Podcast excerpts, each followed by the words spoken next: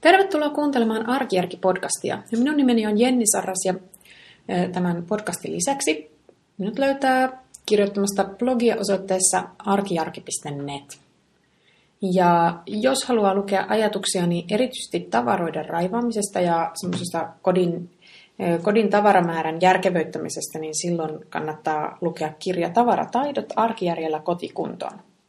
Ja sen hän löytää kaikista hyvin varustelluista kirjakaupoista ja esimerkiksi Adlibriksestä. Ja siitähän on muuten tehty myös äänikirjaversio ja e-kirjaversio. Eli jos haluaa mieluummin tämmöisen sähköisen vaihtoehdon, niin molemmat on saatavilla.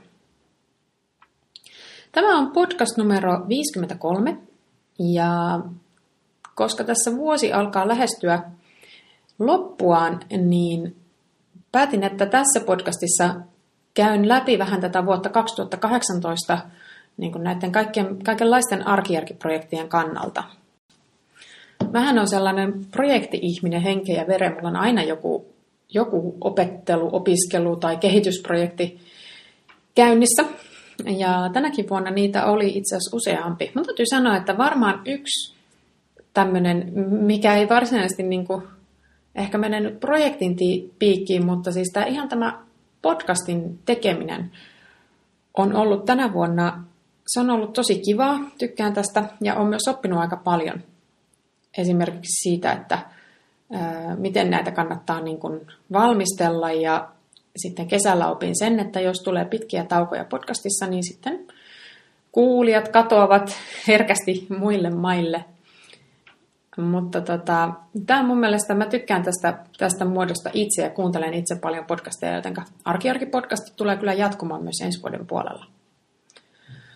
Sitten mulla oli yksi tämän vuoden isoimmista projekteista, siis oikein tämmöisistä projekte, projektiprojekteista, niin oli tämä tekstiilijätteen seuranta. Eli mä jo itse asiassa vuosi sitten viime syksynä ää, aloitin sen, eli punnitsin vuoden ajan kaikki tekstiili ja siis kaikki semmoiset tekstiiliä, tekstiilistä niin tehdyt roskat, jotka meni siis sekajätteeseen. Ja siihen laskin mukaan siis omat vaatteet, sitten kahden lapsen vaatteet sekä sitten niin kodin tämmöiset yhteiset tekstiilit, niin kuin rätit ja matot ja pyyhkeet ja kaikki tämän tyyppiset tekstiilit. Puolison vaatteet jäi tästä laskusta ulkopuolelle. Ja sitten selkeyden vuoksi siitä jäi pois myös kengät, vaikka oli tietysti vuoden aikana taisi mennä muutamat kengätkin roskiin, mutta niitä mä en ruvennut punnitsemaan, kun se oli niin hankala sitten olisi ollut niin erotella, että mikä tästä nyt olisi niin kuin sitten, kuinka iso osa siitä kengästä on tekstiiliä ja kuinka osa siitä, iso osa siitä on sitten jotain muuta materiaalia. Lopputulos oli siis se, että kun mä olin etukäteen sitä mieltä, että meiltä ei voi mitenkään, että mä en mitenkään saa vuodessa sitä 12 kiloa tai 13 kiloa aikaiseksi, mikä tilastojen mukaan suomalainen heittää tekstiili, tekstiiliä roskikseen vuodessa. Niin lopputulossahan oli siis se, että, että 12 kuukauden jälkeen mä olin todella tyytyväinen, kun mun saldoni näytti ne, vähän yli neljä kiloa. Ja siis siihen tosiaan oli, siinä, se sisälsi muutakin kuin vaan mun, mun niin kuin henkilökohtaista materiaalia. Ja tota, olin tähän tulokseen todella tyytyväinen siihen saakka, kunnes juttelin Outi Pyyn kanssa. Eli podcast numero 50, jossa haastattelin Outia tästä tekstilijätteestä syvällisemmin, jolloin hän sitten oikaisi tämän mun harhakäsityksen ja totesi, että kyllä, myös se meidän eteisen monta neliötä, monen neliön kokoinen kuramatto, jonka pohja oli semmoista paksua vettä läpäisemätöntä kumia, ja sitten se tekstiiliä siitä oli vaan niin semmoinen lyhyt, hy, hyvin lyhyt niin semmoinen nukkapinta siinä päällä. Niin kyllä, tämä on myös tekstiiliä. Tämä myös laskettaisiin siinä tilastossa tekstiiliksi, mitä mä en siis itse ollut tehnyt. Koska mun, mä jotenkin tulkitsin, että se ei nyt enää oikeastaan ole tekstiiliä, kun sitä ei voi edes viikata. Se oli niin semmoista jäykkää se materiaali, että sen pystyi vaan rullaamaan. Mutta Mä siis tässä kohdassa oli väärässä. Outin mukaan tämä kyllä kuuluu siihen yleiseen kiintiöön ja se oli niin painava se matto, että siitä mä en punninnut sitä, mutta äm, mä arvioin, että se paino niin kuin ehkä kahdeksan kiloa. Mistä päästään siihen, että tämä mun vuosittainen vuoden aikana, 12 kuukauden aikana tuottama tekstilietemäärä on täsmälleen se ää, keskiarvo. Tilastojen mukainen suomalainen keskiarvo. Tämä oli aika, niin kuin, mitä mä nyt sanoisin, pysäyttävä havainto. Ja Outihan sanoi siinä haastattelussa, että, että se ei itse asiassa loppujen lopuksi ole hirveän iso määrä. Niin kun, että jos se laitettaisiin, tehtäisiin, jos siitä 12 kilosta tehdään semmoinen keko keskellä lattiaa, niin se ei loppujen lopuksi siitä, siitä ei tule kauhean suurta.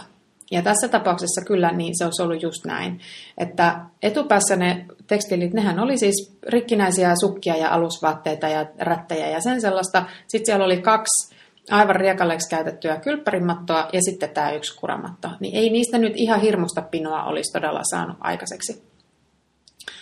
Ähm, ja Outihan sanoi myös sen, että, että tällä lailla se, että sitä tekstiilietettä just niin kuin syntyy, että se tulee usein ihmisille sellaisina niin rykäyksinä, kun esimerkiksi vaikka joutuu muuttamaan. Niin sitten se muuton yhteydessä tulee perattua ne kaapit läpi ja sitten toteaa, että Aa, täällä on niin kuin vaikka mitä, mille ei ole enää käyttöä. Ja sitten ne tota, pannaan kerralla roskiin tai kuskataan jonnekin. Tai jos joku vaikka kuolee, niin sitten sen, sen jäämistön tyhjentämisessä, niin siinä tulee paljon kilotolkulla yleensä tätä tekstiilijätettä. Ja niinhän tässä mullakin kävi, että periaatteessa vuoden mittaan olisi tullut aika vähän, mutta sitten oli tämä yksi iso paukku. Ja, mutta se, mitä mä tässä opin tämän mun punnitsemisprojektin aikana, on se, että, että ensinnäkin se, että no periaatteessa se kuitenkin on aika maltillinen se määrä, mikä meillä tulee. Et ellei tule jotain tällaista poikkeuksellisen isoa materi, niin kuin isoa juttua, että, että tulee vaikka joku patja tai matto tai joku tällainen, tai jotain monta vanhaa talvitakkia esimerkiksi kerralla, niin silloin se, niin se yleismäärä kuitenkin pysyy aika pienenä. Ja toinen, mitä mä opin siinä ja minkä Outi vahvisti tämän ajatuksen, on siis se, että sitten kun se on roska, niin sitten se on oikeasti roska. Ja sitten se kuuluu sinne sekajätteeseen, eikä, eikä se, se sitä, nä, tätä niin kuin jokaista vanhaa sukkaa ei loppujen lopuksi edes tarvitse lähteä kuljettaa mihinkään erilliseen tekstiilikeräykseen. Ne, ne on just ne rikkinäiset alusvaatteet, sukat ja kaikki tämmöiset, niin ne on roskia.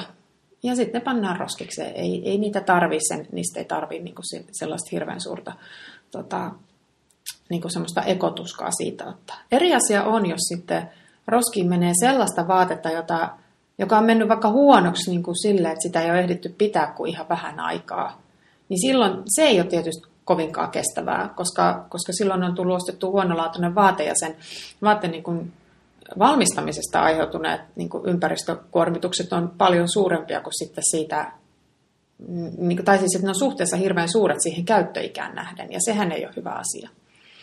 Mutta tämmöisiä vaatteita mulla ei kyllä oikeastaan ollut yhtään. Että kyllä ne kaikki, kaikki niin kuin, sukat ja muut, niin kyllä ne niin kuin ihan puhki kulutettiin. Mä seurasin vuoden aikana myös tätä vanhaan tuttuun tyyliin näitä vaateostojani. Ja mä huomaan, että mun vaateostot on tämän niin, kuin niin sanotun ostolakkoprojektin aikana nyt tasaantuneet niin kuin aika mun mielestä kestävälle tasolle. Ja mutta on oikeastaan sellaiset pöljät fiilis ja niin kuin tämmöiset impulssiostokset jääneet niin kuin kokonaan pois eikä mun vaatevarastoni ole niin kuin kasvanut entisestä ollenkaan. Mä teen näistä vaatteista kyllä sitten tammikuun alkuun semmoisen ihan oman postauksen, niin kuin mä oon joka vuosi tämän seurannan aikana tehnyt, niin että siihen tulee sitten semmoinen tarpe, tarkempi katsaus. Mutta nyt jo voin todeta, että tämä tietynlainen niin kuin vaatekirjanpito, ostokirjanpito, niin tämä on kyllä tosi hyvä systeemi. Se, se niin kuin tekee näkyväksi sen oman kulutuksen sillä lailla, että se on tosi hyödyllistä.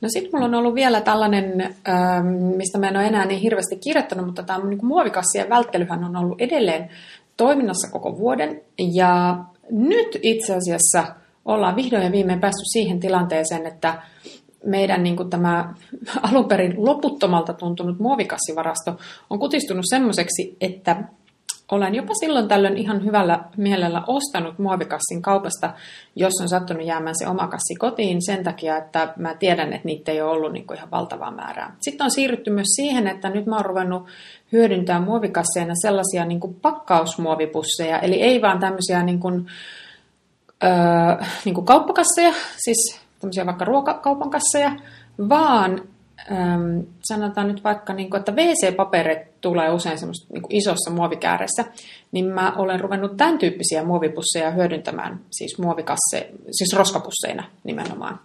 Eli nyt on jo niin vähän niitä, niitä muovikasseja mulla, että, tota, että tämmöinen, tämmöinen niin kuin pakkausmuovipussien hyödyntäminen on tuntunut järkevältä tai on oikeastaan ollut niin tarpeellista. Että aiemmin mulla on ollut niin paljon kaikkia muitakin muovipusseja, että ei ole ollut niin mitään järkeä säästää, säästää jotain tällaisia niin leipäpusseja tai muita.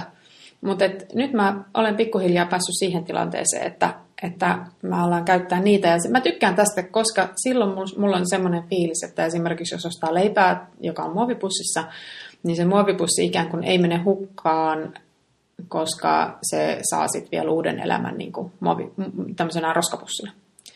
Eli että tämä jatkuu edelleen. Nyt mä oon jo todella rutinoitunut kauppakassin, siis tämmöisen kangaskassin kantaja. Mulla on semmoisia, niin kuin mä oon ennenkin puhunut, semmoisia tosi ohuita, kevyitä tämmöisiä apukasseja. Semmoisia suosittelen kaikille. Ja mulla on niitä monta sen takia, että niitä on varmasti joka laukussa ja taskussa ja repussa ja joka paikassa. Että ei ainakaan siitä jää kiinni, että ei olisi muistanut ottaa mukaan. Näitä kestohedelmäpusseja, mä en tiedä miksi niiden käyttäminen on niin äärettömän vaikeaa. En ole onnistunut käyttämään niitä varmaan kertaakaan. Mä en tiedä, mitä mun pitäisi tehdä, että mä saisin tämän homman toimimaan. Mutta sitten tavallaan tästä loogisena, se, to, loogisena jatkona on sitten tämä mun syksyn kasvissyömisprojekti. Ja sehän lähti niin kuin tällaisesta, vähän niin kuin sellaisen tämän lihaton lokakuu, niin se oli vähän niin kuin tämmöinen, se oli tietyllä tavalla sellainen kokeilu, mutta sitten se on silleen jännä, että siinä yhtä aikaa tuntui alusta saakka kyllä siltä, että itse asiassa tämä ei kyllä ole mikään kokeilu, vaan tämä on oikeasti nyt niin kuin elämänmuutos. Ja mä en tiedä, se on tuntunut musta ihan hirveän vaikeaa. Mä oon tätä kasvisruokajuttuakin vuosikaudet niin kuin yrittänyt. Mutta sitten ei, jotenkin se on vaan aina ollut silleen, että siitä ei ole tullut mitään, että mä en ole saanut niin kuin sitä toimimaan. Enkä ole saanut niin kuin opeteltua mitään uusia reseptejä, enkä se on, se on vaan aina jotenkin ollut. Mutta sitten nyt se oli se valtaisa ilmastoahdistus, mikä, mikä iski tämän julkistetun raportin seurauksena. Ja sitten jo, jotenkin asiat vaan loksahti kohdalleen. Ja tosiaan tämä siis, no niin, nyt mä siis tiedän, että kasvissyöjä ei ole siis sillä lailla ihan oikea sana, vaan siis tämä kasvissuosia Mä nykyisin nyt siis sujuvasti esittelen itseni kasvissuosijana. Ja kyllä, syön edelleen lihaa. Siis syön kal- kala- kalasta en ole ottanut mitään stressiä, paitsi että mä kyllä käytän sitä WWFn kalaopasta, jonka saa kätevästi puhelimeen ladattua. Ja siitä mä niin kuin kyllä oikeastaan aina niin kuin tarkistan, jos on ostamassa jotain uutta, minkä niin kuin tausta en etukäteen tunne, niin tuota, katson, että että minkälaista kalaa kannattaa niin kuin suosia, että se olisi mahdollisimman niin kuin kestävällä tavalla pyydettyä. Ja jos mä ostan jotain indeksiä, jotain vaikka kalapuikkoja, niin otan aina niin sitä MS, MSC-sertifioitua kalaa myös tästä samasta syystä. Mutta siis joo, eli käytännössä tämä hommeli menee nykyisin niin, että aina kun mä itse teen ruokaa, niin mä teen käytännössä aina kasvisruokaa. Ja arkisin, kun mulla on tämä arkiruoka, niin kun on se mun, mun vastuualue, niin mä en, nyt en suoraan sanottuna muista, milloin olisin ostanut esimerkiksi jauhelihaa. Siis tiedättekö, siitä on nyt jo kyllä monta monta viikkoa aikaa. Muistan ne yhdet nakit mä taisin ostaa lapsille, mutta siis että noin yleisesti ottaen, niin käytännössä ostan pelkkiä kasviksia ja valmistan pelkkiä kasvisruokia ja tota, mutta syön lihaa siis edelleen, jos joku muu on sitä valmistanut. Eli öö, mä, mulle, mun niinku, on, mä niinku ajattelen, että tämä on niinku mun juttu. Ja, ja esimerkiksi nyt jouluna niin me syödään kyllä kinkkua, koska mä itse tietysti hyvin voisin olla ilmankin sitä kinkkua, ei mun joulu menisi siitä ollenkaan pilalle, mutta mä tiedän, että kaikkien muiden joulu luultavasti menisi, jotenka, jotenka se kinkku on sitten luomukinkku on meillä sitten joulupöydässä. Ja tällä lailla mä ajattelen, että tämä on ihan ok. Tällä on ollut sellaisia seurauksia tällä kasvissuosimisprojektilla, että ensinnäkin nyt niin kuin, vähän niin kuin itsestään varmaankin mun ruokavalio on sillä lailla muuttunut terveellisemmäksi, että mä tulen syöneeksi niin kuin sen suositellun määrän kasviksia päivässä. Ainakin useimpina päivinä mä luulisin, että se tulee täyteen. Sitten se on muuttanut mun elämää sillä lailla, että mulla on tullut niin kuin, äh, semmoinen kasvisruokarepertuaari, mitä mulla ei aiemmin ole ollut. Eli, eli nyt se semmoinen, niin kuin teen äkkiä pikaisesti jotain kasvista, niin se ei enää olekaan sellainen, niin kuin sellainen ajatus niin kuin vielä puoli vuotta sitten oli, että apua, lyö täysin tyhjä, että mitä ihmettä mä voisin laittaa, vaan nyt mulla on niin kuin niitä, semmoista, niitä reseptejä, mitä voi sieltä takataskusta sitten tempasta näihin tilanteisiin. Sitten mä oon oppinut hirveästi uudenlaisia reseptejä, mä oon kokeillut uusia ää, tota noin niin, tämmöisiä raaka-aineita, Esimerkiksi voipapu oli tämmöinen, mä tein semmoisia mantelivoipapupyörköitä, mitkä oli mun mielestä itse todella hyviä ja en ole ikinä aiemmin laittanut voipopua missään muodossa. Mä en tiedä, mulla on vähän semmoinen tunne, että meidän perheen ruokahävikki olisi myös muuttunut maltillisemmaksi. Tämä on nyt semmoinen asia, että mä en oikein tiedä, miten tätä voisi niin kuin, mitata, paitsi sille punnitsemalla, mitä mä myös yritin, mutta se oli niin, kuin niin hankalaa ja työlästä, että siitä ei, mä en pystynyt niin kuin ylläpitämään sitä. Ja tämä ruokahävikin minimoiminen on edelleen mulla semmoinen iso tavoite. Mutta nyt mä oon oppinut jotenkin, en mä tiedä miten nämä asiat liittyy toisiinsa, mutta nyt on, nyt on tullut sellainen, että mä pystyn, pystyn myös jotenkin helpommin kaapimaan sieltä ne kaikki tähteet sieltä jääkaapin perukolta ja sitten kehitän niistä jotakin. Et esimerkiksi yhtenä päivänä tein tässä semmoista pizzaa, mihin tuli kaikenlaista, kaikenlaista niin kuin soijarouhetta ja mitä kaikkea siihen tuli, mitä, mitä kaapista löytyi. Joo, siihen tuli itse asiassa, se oli semmoinen puolikasvispizza, koska puoliso oli paistanut kanaa viikonloppuna, niin sitten sitä kanajämiä oli, niin mä laitoin ne siihen pizzaan ja sitten mä laitoin sitä soijarouhetta niin kuin sen toisen puoliskon, kun sitä kanaa ei riittänyt koko pizzalle ja sitten kaikki mahdollisia kasviksia, mitä meiltä löytyi. Ja se toimi kyllä ihan hyvin. Tämä on varmaan tämä ruokajäte tai ruokahävikki sellainen, mitä mun pitäisi ensi vuonna ottaa tota, jälleen kerran jotenkin tarkempaan tarkasteluun. Mä itse asiassa just tarkistin ja totesin, että mä olin tammikuussa meinannut aloittaa tämmöisen ruokasuunnittelun – oikein toden teolla. Ja täytyy sanoa, että se projekti on kyllä niin kuin kuihtunut ihan alkuunsa. Mulla ei ollut enää mitään muistikuvaa, että mulla oli tämmöinen ajatus ollut. Ja edelleen ruokasuunnittelu olisi kyllä ihan mahtava juttu, mutta en tiedä, miten sen saisin toimimaan. Mutta jostain syystä tämä, tämä kasvisruokahommeli on ehkä sitäkin niin kuin helpottanut. Tämä erikoista. Musta tuntuu, että tämä arkiruoan laittaminen on lähestulkoon helpompaa kuin aiemmin sen takia, että mun, niin kuin, mitä mä nyt sanoisin, vaihtoehdot on vähentyneet tietyllä tavalla, kun mulla on vaan se, se kasvisvaihtoehto. Joo, ehkä, ehkä sekin on semmoinen, jota voisi ensi vuonna vielä niin kuin kokeilla. Sitten melkein koko vuodenhan tässä on ollut akuuttina tämä sähköremontti, mutta siitä mä en nyt hirveästi puhu enempää. Tein siitä just ö, pari jaksoa sitten ihan oman podcastinsakin. Mutta täytyy sanoa, että ehkä sen olen, jos jotain olen siitä oppinut, niin on oppinut sen, että tai itse asiassa olen oppinut niin paljon, että tekisi melkein mieli aloittaa uusi projekti, koska nyt mä tiedän, että mihin pitäisi kiinnittää huomiota. Eli on ollut tota, tullut tosi paljon asioita, siis mietin niin kuin ihan esimerkiksi taloyhtiön tasolla, että minkälaisiin asioihin pitää kiinnittää huomiota.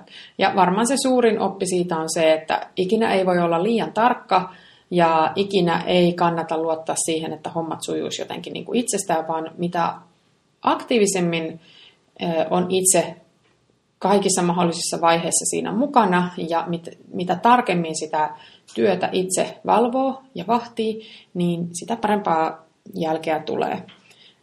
Meidän eteinen tulee tuossa niin kuin alkuvuodesta lopullisesti valmiiksi, koska sieltä puuttuu vielä yhdet yläkaapit, mutta niiden toimitus meni ensi vuoden puolelle. Samoin siitä puuttuu yksi semmoinen senkki, joka myös tilattiin niin myöhään, että se tulee vasta sitten ensi vuoden puolella. Mä laitan kuvia blogiin sitten, kun se etenee on vihdoin viimein valmis. Se muutos on kyllä aika suuri. Sitten mä voisin vielä oman elämän, tavallaan tämmöisen niin kuin, yksityisen elämän puolelta, niin kuin mikä ei blogissa sillä lailla näy, niin jakaa sellaisen, että mä siis tänä vuonna, mä siis muutaman kerran ehkä maininnut, mutta siis mulla on tänä vuonna ollut todella semmoinen aktiivinen liikunnan lisäämisprojekti. Eli mä oon tuosta niin kuin viime kevään loppupuolella aloitin tämän, ja siis mulla on ollut semmoinen kunto-ohjaaja apuna tässä ihan jo pelkästään sen takia, että mä olen noin niin kuin luonnostani ihan äärettömän epämotivoitunut liikkuja niin kuin missään mittakaavassa. Mua, mua ei jotenkin liikunta ei vaan niin kuin kerta kaikkiaan jaksa kiinnostaa eikä inspiroida niin kuin itsessään. Mutta tota, sitten kun on tämmönen, ollut tämmöinen ulkopuolinen ulkopuolista apua siinä, niin se on kyllä auttanut mua ihan tosi paljon ja sitten on ollut vähän niin kuin pakkokin. Ja sitten mä ajattelen sen sillä lailla, että mä oon nimenomaan halunnut, että mulla on tämmöinen pakko, koska mä oon niin kuin ajatellut silleen tai ajattelen sillä lailla, että, tämä, että liikunta olisi mulle tosi tärkeää ja se on mun niin kuin terveyden ja hyvinvoinnin ja kaiken tällaisen kannalta niin kuin tosi tärkeä juttu. Ja jos mä en sitten saa itse niin kuin Peffani ylös penkistä, niin sitten, sitten täytyy palkata joku semmoinen, joka tulee ikään kuin, niin kuin kotoa hakemaan ja patistaa, että nyt menee ja teen näin. Mutta tämä liikuntahomma on ollut niin kuin tosi, tosi, tosi, se, tosi niin kuin onnistunut, koska siis lähtötilanne oli se, että mä olin aivan hirveässä rapakunnossa. Eli ähm, mä muistan sen ensimmäisen lenkin, minkä me, mikä me juostiin yhdessä. Ja se taisi olla ihan peräti melkein kilometrin mittainen – olisiko se ollut semmoisen kil, kilsan verran juostiin, ehkä vähän yli kilometrin. Ja mä olin silloin silleen, että huhujakka. ja, tota, ja sitten tavoitteeksi otettiin, että jaksan juosta 10 kilsaa silleen mukavasti. Ja sitten se tavoite tuli tuossa lokakuussa. Lokakuussa juoksin 10 kilometriä hyvällä fiiliksellä ja ei tullut mitään ongelmia. Oisin saanut sen tavoitteen aikaisemminkin kyllä, mutta mä, sa- mä sairastelin siinä syksyllä, mulla oli semmoinen flunssa, että se vähän hidasti tätä mun kehitystäni ja treeniaikataulua, mutta tota, tota, tota. tämä on semmoinen juttu niin kuin tästä niin sanotusti oman elämän puolelta, tämä semmoinen projekti, mistä mä oon ollut tosi iloinen ja mikä on onnistunut hyvin. Ja se jatkuu kyllä siis vuodenvaihteen jälkeen edelleen ehdottomasti en mä edelleenkään niin ole hirveän innoissani siitä liikkumisesta. Mä, äh, se lenkille lähteminen on ihan yhtä jotenkin työlää ja hankalan tuntusta kuin aina ennenkin, mutta, mutta, mutta se niin kuin sillä lailla tuntuu mukavammalta, että kun se kunto on kasvanut, niin sitten sit niin kuin tavallaan se, että ihan niin kuin konkreettisesti jaksaa paremmin niitä lenkkejä tai muita liikuntasuorituksia tehdä. Mutta tämä oli nyt siis tämmöinen vähän niin kuin ensimmäinen osa. Seuraava podcast on sitten niin kuin vuoden viimeinen. Hetkinen, joo, seuraava podcast on vuoden, vuoden viimeinen. Ja siinä sitten mm, ajattelin tehdä niin päin, että katson niin kuin tuota ensi vuotta, että minkälaisia projekteja mä sinne kehittelen itselleni ja mulla onkin jo mielessä muutamia juttuja, mutta niistä sitten viikon päästä lisää. Nyt toivotan kaikille lukijoille oikein hyvää joulua. Ja ensi viikolla sitten katsotaan vuoteen 2019. Moi moi!